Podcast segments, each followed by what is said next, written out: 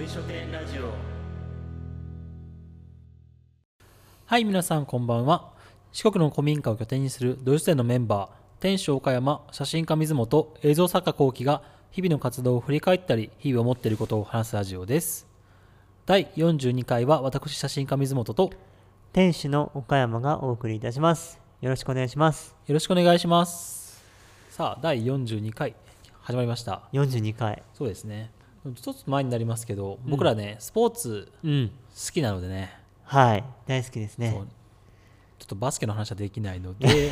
バスケもシーズンこれからだっけえこれからねプレーオフが始まりますこれからプレーオフってことはもうシーズン終わったってこと一回ってえっ、とね今終わりかけってことかなうんへええー収録じゃないわ公開日にはプレーオフ真っ只中2ヶ月あるよプレーオフがえ長っ長いよへえ何試合するのそれプレーオフえっとね7試合あ言うたら 4, 4勝選手うんが、えっと1回2回3あなるほどね回4回して優勝か、へええそっか試合がそもそも間隔が空くけんうん、それもある、それもあうんだっる。て野球とかだと結構さ、うん3日間して移動挟んで1日してうん2日してみたいな感じやん、あなんでかもちょっと空くみたいなことあ、でも結構そんな感じ。あそうなんやいいけど、16勝せないけんからな、優勝チそーっムか。確かにそれし、バスケの試合って1試合が大変そうやしね、うん長いしね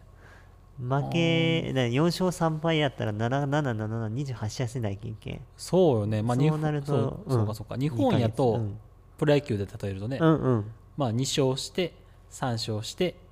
4勝すればいいわけやけんねそうそうそうそそうう。やなちょっと多いんよ。運動量も多いけん大変よねそう、NBA な、48分うんうん、走りっぱなしやけんな。確かに確かに、まあ、この間終わった WBC もさうん。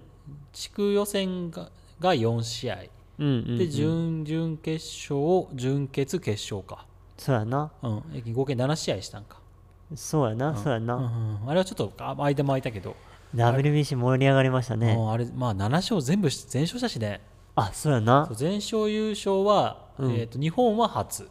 はいはいはい。うんあの第1回第2回ねイチローがおった時とか優勝したけど、うんうん負けとったけんねなんか、そうよね。韓国に旗、ね。あそうそうそうそれが第2回やだっな、うんうんうん。第1回はあれですねあのあのあのボブ・デイビッドソンのあのタッチアップの誤審のやつねつね。西岡剛が。あ そうそうそうあれ全然セーフやと思うけどであれでしょあの、うんオーストラリアに負けたよねアメリカがねあ、そうそうそう。そうえ、負けるんや、そこ、みたいそうそうな。あのオーストラリアが前日にオーストラリアで合っとるよなた多分合っとると思うメけどキシコやなかった。メキシコか何やったっけな。あれだけどあれやろ前日にあのディズニーランドで遊びとったやろあ、そうだ。そうそうであの最下位確定しとったけんその時うんそのチームが、やけんディズニーランドで遊びにとった翌日アメリカと試合して勝ったので、うん日本が逆転して上がるっていう、ああ、実はそう第や1回のドラマがあったり、そうやうんうん。第2回も、ね、韓国に負けたんやけど、うんもう1回上がってきたあの敗者復活で上がったやつやもんな、そうそうそうそそうそうえ今回は純粋な本当に優勝だったからね、う。うーん。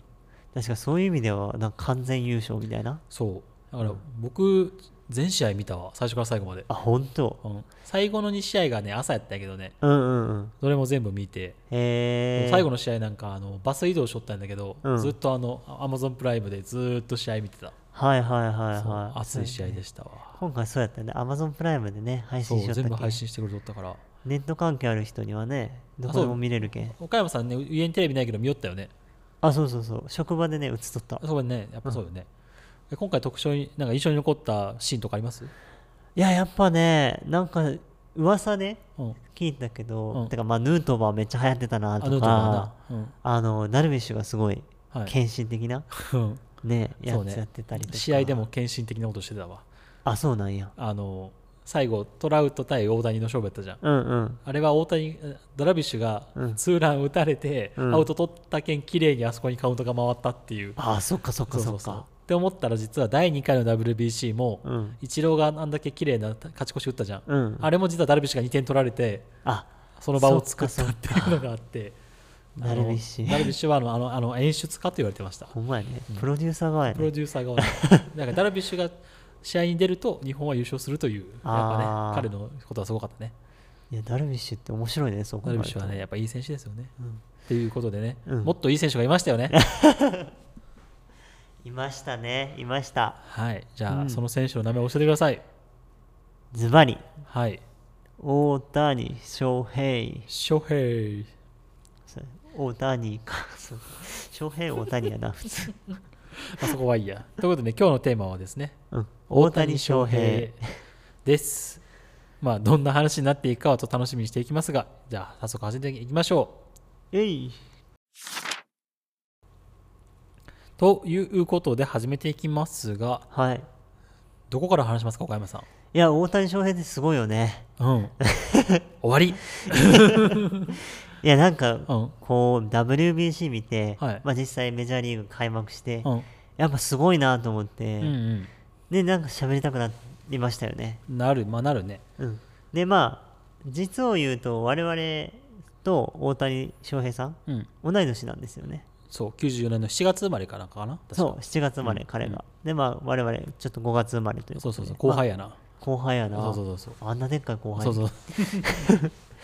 だって、よく考えてください。あの、同い年が世界一ですよ。そうですよ、世界、まあね、ねナンバーワンプレイヤね。ですからねいや本当ナンバーワンプレイヤーって言っても過言じゃないよねー。。うん。し収入もな、すごいしな。収入もえぐいよね。そうそうそうそうえ今年やばかったよね。なん多分ね、日給1000万とかいくんじゃなかったっけ、確か、あマ大ジで谷、そう計算すると。日給よ。 36億5千万ってこと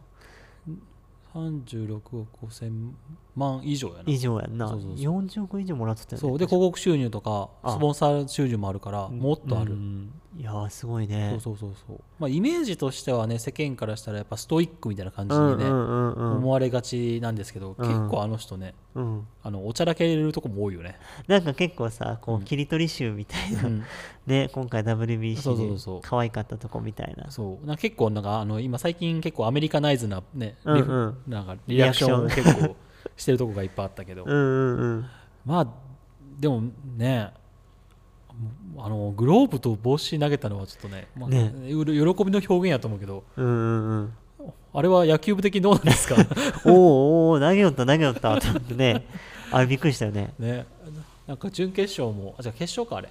ああの純潔じゃないヘルメットを、ね、投げ捨てて走るったの、あれも野球部的にどうなんですかまああれはまあしゃあまあ何しよるんやろって感じよ なまあね多少はねそういうところもありながらですが、うんうんなんだろうでもまあスーパースターですよいやそうほんとスーパースターですよ、うんだからさちょっと生い立ちからね、うん今日生い立ちまではいかないけど、うん成績をね改めてほ見ていきたいなと思うんですけど、うんはいはいはいまあ、まず高校野球ですようん高校野球の成績はそんな知らないんですが、うんまあ言ったら背が高くてはい本格派うんのピッチャーはい兼、まあ、左バッターだったわけですけど、まあダルビッシュ道なんかのね道のくのダルビッシュなね、うん道のくのダルビッシュ、うん大体ね背が高くては速い球のピッチャーはなダルビッシュと言われるんですがなにわのダルビッシュ、なにわのダルビッシュ藤浪晋太郎、うん、下町のダルビッシュとか下町おったね九州のダルビッシュあ九州のダルビッシュは武田翔太や、ああよう覚えてるうねん、下町は誰かわからない下町誰だったかなね誰がおったよね、うんうんほいでまあそんな形でまあ言ったらまるのダルビッシュの一人と言っても過言ではなかった、うんそのなんかまあ超優秀な高校生が世界一になるって、うんまあめ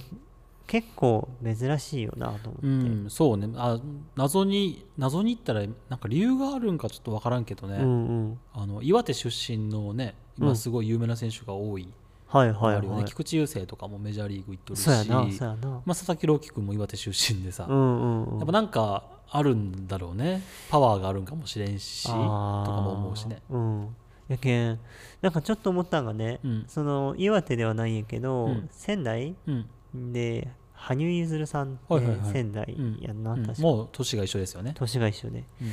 なんかあの世代の東北の人って強いなと思って、ははははうん、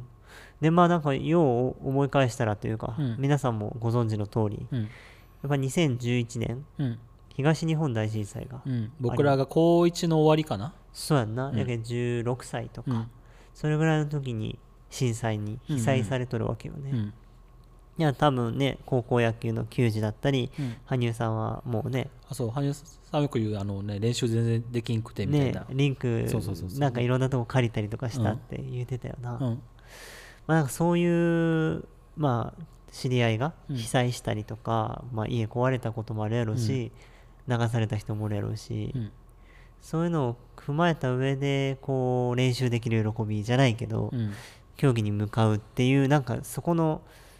なんだろううんな、うんあそうねなんか日常の当たり前、うん、練習できることがうん素晴らしいことというか、うん、特別なことなんだなってことをうん気づく機会があったみたいなことあるかもしれないね。そうそうそうもちろんねそれがなくてもやれよと思ったりとかあるけど、やっぱ強烈な体験、うん強烈な経験ってすごく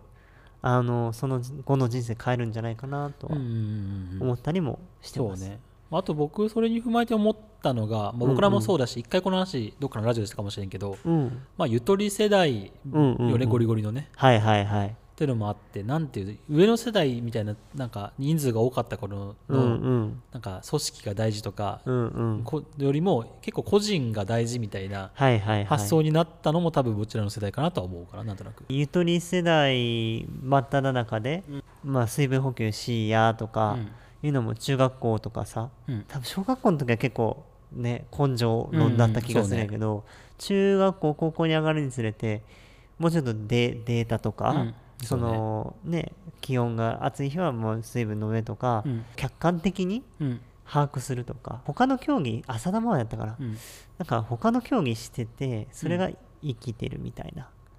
なんかその一つの道を突き進むだけじゃなくて、うん他の競技もやったことでこの選手は対戦したみたいなうんもう根性論だけじゃなくて理屈論じゃないけどなるほどそんなんもどんどん増えてきた時代だったのかなとはいはいはいはい、まあ、そういうゆとり世代からの変換っていうのと、うんまあ、なんか野球の盛り上がりというか凄さを見た世代やと思っとって、はいはいはいそれこそ2006年うんでいうと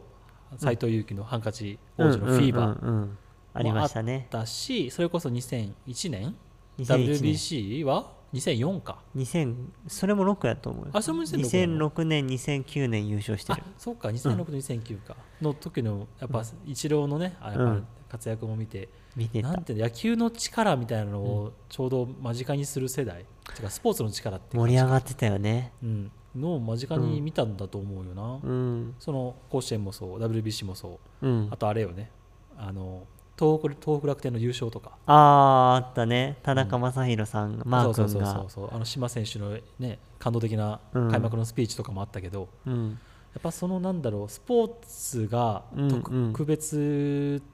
まあ、できることに対する喜びっていうのとうんやっぱも盛り上がりの凄さ、うんこんだけ団結するんだっうんていうのを体感した世代かなと思った僕は。確かにねうんなんかそういう意味で言うとさっきちらっと名前が出たうんイチロー選手っはいてはいはいすごく鍵になる人だと思うんですよ。ほうほうで、えー、と今お、えー多分世界で一番有名なうん日本の野球選手って大谷翔平ほうで今はね。間違いないと思うんですよ。うん。うんで、まあ、プロ野球史というか野球選手史を振り返ると、一番人気があったのは多分長嶋茂雄って言われてはるいよはいね、はいはい。長嶋監督ですようんね,、そうねセコムしてますかの人ですよ、うんうんその次は俺ね多分イチローだと思うねほうほうあ今回の WBC で小ネタがあってさうんうんあの優勝した時にうん選手があの鈴木って書いて、はいはい51って書いたユニフォームを掲げて歩きよったはいはいはいのを見てうんアメリカの記者が、うんあれはイチローのユニフォームを持ってるんだみたいなこと言ってたけど うんそれはね鈴木誠也のねユニフはォーいムなはんでいすよ、ねはいはいっていう小ネタがあったりとかねそれほどイチローの認知度というかやっうぱのはあーんるよねと思ったね。俺さ昔ね、うん古本屋かなんかうで、んなんか何気なく見てたのよ、うんそしたらイチローの特集雑誌が置ほいうてて、ほうほうへー500円ぐらいで買えるやつなんだけど、本当にコンビニとかのさラックにあるような、はいはいはいそれにもう全部イチロー特集うんそんなの今のプロ野球選手ありますないもんな確かに な一冊一郎特集も確かにうだからあの当時ってもううんイチローってえぐかったと思うよ、人気がうんそうよねだけど21の時に最多安打打っうんて、まあもう言ったら3年目でうんプロ野球3年目でそうね顔になっうて、んえっと27か8の時にメジャーリーグ、うんまあ野手の第1号かメジャーリーグ挑戦のねそうそうそうそうそうであの時とかさうんニュースうち結構 NHK のニュースうをん夜見とったんやけど、毎晩毎晩イチローのヒッ時ト間速報みたいな感じそうそう4打数2安打でしたそうとそうそうそうか今日はスレーザービームが出ましたとか、まあしかもあれか神戸やしなあそうまそさうにそう,、そうよねそうだからあんなんがさ毎日行われるって今大谷でんどっこいどっこいぐらいな感じやんうんイチローこそうん頑張ろう神戸のあそうそうそ代う表選手じゃないですかそうそうそうそうそんうそうですよそうねやっうんぱスポーツの力みたいな感じよな、うんだから僕らが生まれたの94年で、頑張ろう神戸が95年、うんでまあ、96年も優勝するわけですけど、なんかそういう、まあ、イチローが最多の最初に打ったのが94年とか、うんその辺なんかもうちっちゃい頃からうんイチローブームの中で我々生きてきて、うんうんまあ、そんな中でこうメジャーリーグっていうのが当たり前だったり、うんそれこそメジャーで MVP をイチロー取ったりもうんうんしてるじゃないですか、そういう意味では今のなんか大谷を形作るうん中でそうだよも憧れだったり目標だったりした人なんじゃないかなってうんいうう、んうんうんそれはすごい思うそうねまあでもなんだろうねやっぱちょっと広い話になっちゃうかもしれんけど、うんうんサッカーもワールドカップもそうやけど WBC もそうやけどうさ、んうんやっぱなんか日本代表っていうのはやっぱりやうんっぱみんな盛り上がるよね、盛り上がるねうん、本当そうだよねその話だったらもう岡山が止まらなりそうでちょっと怖い いけやどいやいやいや ナショナリズムのの話が始まってし全まう然全然全然始め始め ナショナリズムなんて始め国家とか言わへん、あそうここからの話が始まってしまうけどうん、そうね確かになんかむそれこそ2006年とか2009年なんかさ俺めっちゃ覚えてるマクドナルドが日本マクドナルドが、うんなんか青木とかさイチロあーとかはいはいのファイルとかうんさファイルあみんな使ってたわ使ってたよね使ってたあのークラス中男子めっちゃ持ってるみたいな、うんだってもうあんだけ言っても今さスポーツうんやっぱ細分人気が細分化されてるっていうえども今回だって視聴率うん40何パーとかいったんでしょ、であそこそ朝何時の話やろそうそうそううそうそうそうすごいよねうんだから本当になんかねうんやっぱ野球興味なくても大谷翔平は知ってるしイチローは知ってるじゃんやうんっぱそこってすごいよねうんでイチローがどんな成績残したかも知らんけどイチローは知ってるみたいなねそうそうそうだからもうその域に達すると一野球選手を超えて、うん一影響力のある、うん、まあ、スーパースタうー、ん、そうねそれはもうロックスターであれ野球のスターであれもうスターって呼ばれるのは本当なんかその域だなとそうなんよなただ面白いのがさまた小ネタ挟むけど、はいはい大谷翔平の小学校6年の文集に、うんあの目立たない一般人になりたいって書いてあったらし いよとなんだっそけれめっちゃおもろい やんイチローもうん高校3年の時甲子園出た時にうん書いたやつが、なんだっけキノキノコを育てる人みた いなのを文章に書いてあるみたいなそれもめっちゃおもろいねそれそう全然知らなかったなんか、うんやっぱなんか面白いよねなんかスターを目指すとか、うんうんプロ野球選手ってもちろん彼女かもしれんけど、うんまあそういうなんかを代表するスターになるとかじゃなくてさ、うんうんなんかそういうことを書いてるのがちょっと面白いよねああ目指し目指してなったわけじゃないみたういなんうんうん感があるし、なんだろうどっちも職人感はあるけど、うんうん目指す方向は違う気がするなと思うよねいやなんとなくやけうど、ん俺ねそれめっちゃ言いたかったかも、うん確かに、うんなんかイチローと大谷ちょっとタイプが似てるようで違うというか、個人的にうんうん大谷はあれじゃん、自分が投げて自分が打つのが一番チームが勝てるからうんうんそうしてるみたいな感がちょっとある気がする、はいはいはいはいけどイチローって結構もちろんチームバッティングもするけど、うん自分のやっぱ理想的なバッティングをするみたいなはいはいはい意識が強かったように見える、まあ、チームもずっとなんか下位に沈んどったってのもあるけど、あそういうあとこはなんとなくやけど思う気がする。なるほうどですねいや俺はね確かにうんスポーツ選手としてのそういう特性っていうのもあるんやけど、なんか人間性が結構違うのかなと岡思って山さんて、イチローってすっごいストイックなイメージなのうんそうね、もうなんか少しでもこううんなんかマシーンはさ、うんうんなんかイチロールームがはいはいはい本拠地にあったりとか、うんなんかそういうのとかあのインタビューがいちいちなんかちょっとちょっとね癖のあるといそううかね T シャツ変やったりな T シャツが変やったりとか、うイチローはなんか一影響力のある人としてうん野球を使ってメッセージを伝えるみたいな、ほうほうほうほうそういうなんか哲学者みたいなうん確かにね部分があってこううん一つ一つ積み重ねることが大事ですよっていうことを言いたいがために野球をしてるはいはいはいはいぐらいの感覚、うんはいなんか大谷自身はうんどちらかといえば野球を楽しんでる方うんでそうねそうそう野球の楽しみ方がすごくストイックなだけでうんなんか伝えようとしてることっていうのはなんかねどちらかといえば諦めないでっていううんうんうん感じな気がすほるうほようほうねほでここでちょっと好きな名言があるんですうよほうなるほど大谷君が言ってる言葉で、ちょっと何個かねやっぱ名言がいっぱいあるんですけれども、うんその中で僕が好きなのがですね、はいあの他人がポイって捨てた運を拾ってるんですほうなるほどこれいつどのタイミングで言われたか僕よくわかんないんですけど、うん僕の感覚大谷ってなんかこの WBC の機会もうん飲み会をね懇親を深めるために何回もやってたらしいんだけど、うん2回か3回しかす参加しなかったんだってほうほうほうほそれ以外全部断ったんだってううんそれこそえっ、とメキシコ戦勝った後に確かみんなで打ち上げ行ってんだけど、うんそれも断ったんだほうっほて、うほまうほあ、言ったらねそれこそヘルメット投げながら二塁打打った、うんあの試合だったらまあ言ったら主役級の活躍をしてるわけじゃないですか、ううんうんうんそれも断るとほうほうほう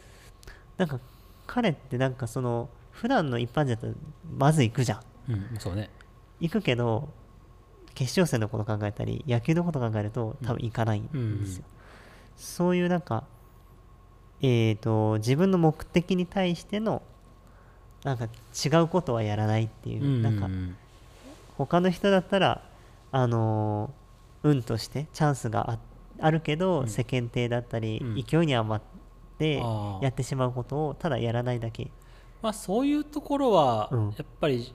なんていうのスポーツってやっぱちょっと古い体制があるとこもあるじゃないですかはいはいはいあのやっぱ上下関係とかはいはいはい先輩が来いって言ったら絶対行くみたいうんなうんうんあるとよかじゃねないまあそれぐらいそれを許されるぐらい圧倒的な成績を出してるっていうのもうんあるけどうんまあそれがちゃんとできるっていうのはねうん他の選手にも絶対いい影響を与えるよねいやそうだと思う、うんだからいね、大谷が断ってくれるおかげで断りやすくなってるまあそうね人もいるだろうしこれってなんか本当まあ難しいんだけど、うん誰にもできないかと言われたらできることでは、うんうんまあ、飲み会1個断る断らないの話だけど、なんかまあめっちゃゲーマーらしいけど、うん大谷って まあまあでもなんかそういうなんかすげえ体調管理うんに気使ってるとか睡眠は10時間取るとかうんみんなができやろうと思えばできるような機会とか運をちょっとずつ自分は拾ってるんですっていうことなんかなと捉えたうんうんうんうんそれの積み重ねやもんねうんあのやっぱり他人みんながしよることだけではねトップ選手にはやっぱなれない、うんみんながしないいことをどんどんしていくっうんうんていう姿勢がやっぱり上に目指していくには大事なのかなとか思いまああそうだよねすよね。なんか結局上を目指す人ってそれがあるかないかなのかなとはうんうんうんうん思ったりして、うんもちろんね一般的に楽しいことを楽しくやるっていうのも楽しいんだけどあとやっぱ最近もよく言われるけどやっぱ直感を信じるというかさ、はいはいはいなんとなくこれは違うなっうんうんて思ったのに結構シンプルに従ってるとかもしれんよね。あそれあるかもうね、ん多分きやっぱ軸が結構やっぱね野球うん試合に勝つっていうのが軸にして考えたらね、うんうんうんなんかこれはちょっと違う気がするなって思ったものをちゃんと信じて断られる,、とかそういうのもあるかもしれんね。いやーありそうだねうんなんかうんなんかその辺がねまあ世代で少しうんあの上だと断りにくかったとかも、断れるっていうのは時代が変わってきたのかなとも思うけれども、うんそれでもできない人間もたくさんいるわけでそうね、そこがスーパースターたるゆえんなのかなそうと思ったりもうんするなまあ、ただ僕今回のやっぱ WBC 見てさ、うんうんもう日本からどんどん人材が出て出ていくだろうなって確信しましたね。えどういうことどういうこやっぱと大谷に憧れてとかはいはいはい自分はもっと上の世界で野球がしたいっていううん日本のトップ選手たちがね、はいはいはいどんどんメジャーに行くんだろうなって今回やっぱあ思った、まあ、それももちろんね本人からしたらいいことやけんねあ、うんうん上を目指して頑張るっていうのはねうんだからこれは本当に本当にまあダルビッシュもそうやけどうんうん大谷もやけど、やっぱいい影響を残していったんだろうなって個人的には思ってますね、そうだねまあ、日本のプロ野球界にとってはちょっと分から んけどまあなんか落合博満さんって、うん結構まあ今のご意見番みたいな人がいるけど、まあいくらでも選手は出てくるらしいけまあそうねそう、まあ、どであとは本当にやっぱ大谷がいたからこそ優勝できたうんっていう意味でそうやと思はうね今回はね大リーグに行って正解だったのかなとは思うしんんんまあねほこれは野球の分野に限った話じゃないけどやっぱ留学したやつって結構好きやつ多かったりするじゃんはいはいはいはいはいかとかまあ普通に海外転勤行った人とかって考えてるなんかことの幅が広かったりとか、うん発想が違ったりして、まあ、それはなんか一日本人として会った時は嬉しかったりも、うんそうねまあ何よりうん同年代の僕らが一番嬉しいですよね嬉しい高校野球プロ野球と同年代を過ごしてきた選手がこうやって世界トップ選手になってね、そうよしねていくということが嬉しいなと僕は思います、そうねだからなんか嬉しいしなんか勇気もらうよねそうそうそうそう、まあ、結論を言うと今日そそこよ な、うんまとめるとそこなんですけどね、ねえなんか自分らでもなんかできるかもじゃないけど、うん、なんかね大谷同じ28歳うん29歳だったら、なんかできそうっていうできそうって思わせるだけ、思えるだけですごい幸せなことだなって、そうですねうん、思いますまあもちろんね僕ら大谷選手には叶いませんが、うんでも僕らなり にね夢を見せるというか、うんうん広くいろんな人に夢を与える方法はあると思いますのでねちょっと頑張っていきましょうというそんな回でした、はいええかいやうん、ええ回や 願ったって叶わないならまあということでねはい終わっていこうと思いますがはいまあやっぱりスポーツの凄さとやっぱ団結力っていうのとうんやっぱ震災っていうこともあってうん特別、なんかスポーツができるって特別なことなんだと思ったような選手たちがね、うんやっぱ活躍してるっていうのがうん感慨深いなと思ったし、まうあ、ん僕らもね、同じ、ね、時間軸を生きてるわけですからねうんやっぱりそういう体験をもとにうん僕らもね頑張っていきいこうという気になりました、うんなんか結局時代とかさ、うん場所とかもあるけど個人なんだなとも思ったうん そうねまた僕らもうんこうやって同書店のうんチームをねチームをね僕らはね生かしながら頑張っていきましょはーい頑張りましょうということでね第42回終わっていきますがいかがでしたでしょうかうはい次回の更新は次週火曜日4月18日第43回後期3回の小田のお米についてはいを話していこうと思いますうんはい、で次回水元会44回の4月21日は水元の過去の個展を振り返るということです、まあ、5月に私また個展をしますので、まあ改めてね振り返っていこうと思っておりますはいでは次回お楽しみに感想は個人 SNS や豊下インスタグラムまでお送りくださいではいきますせーのさようなら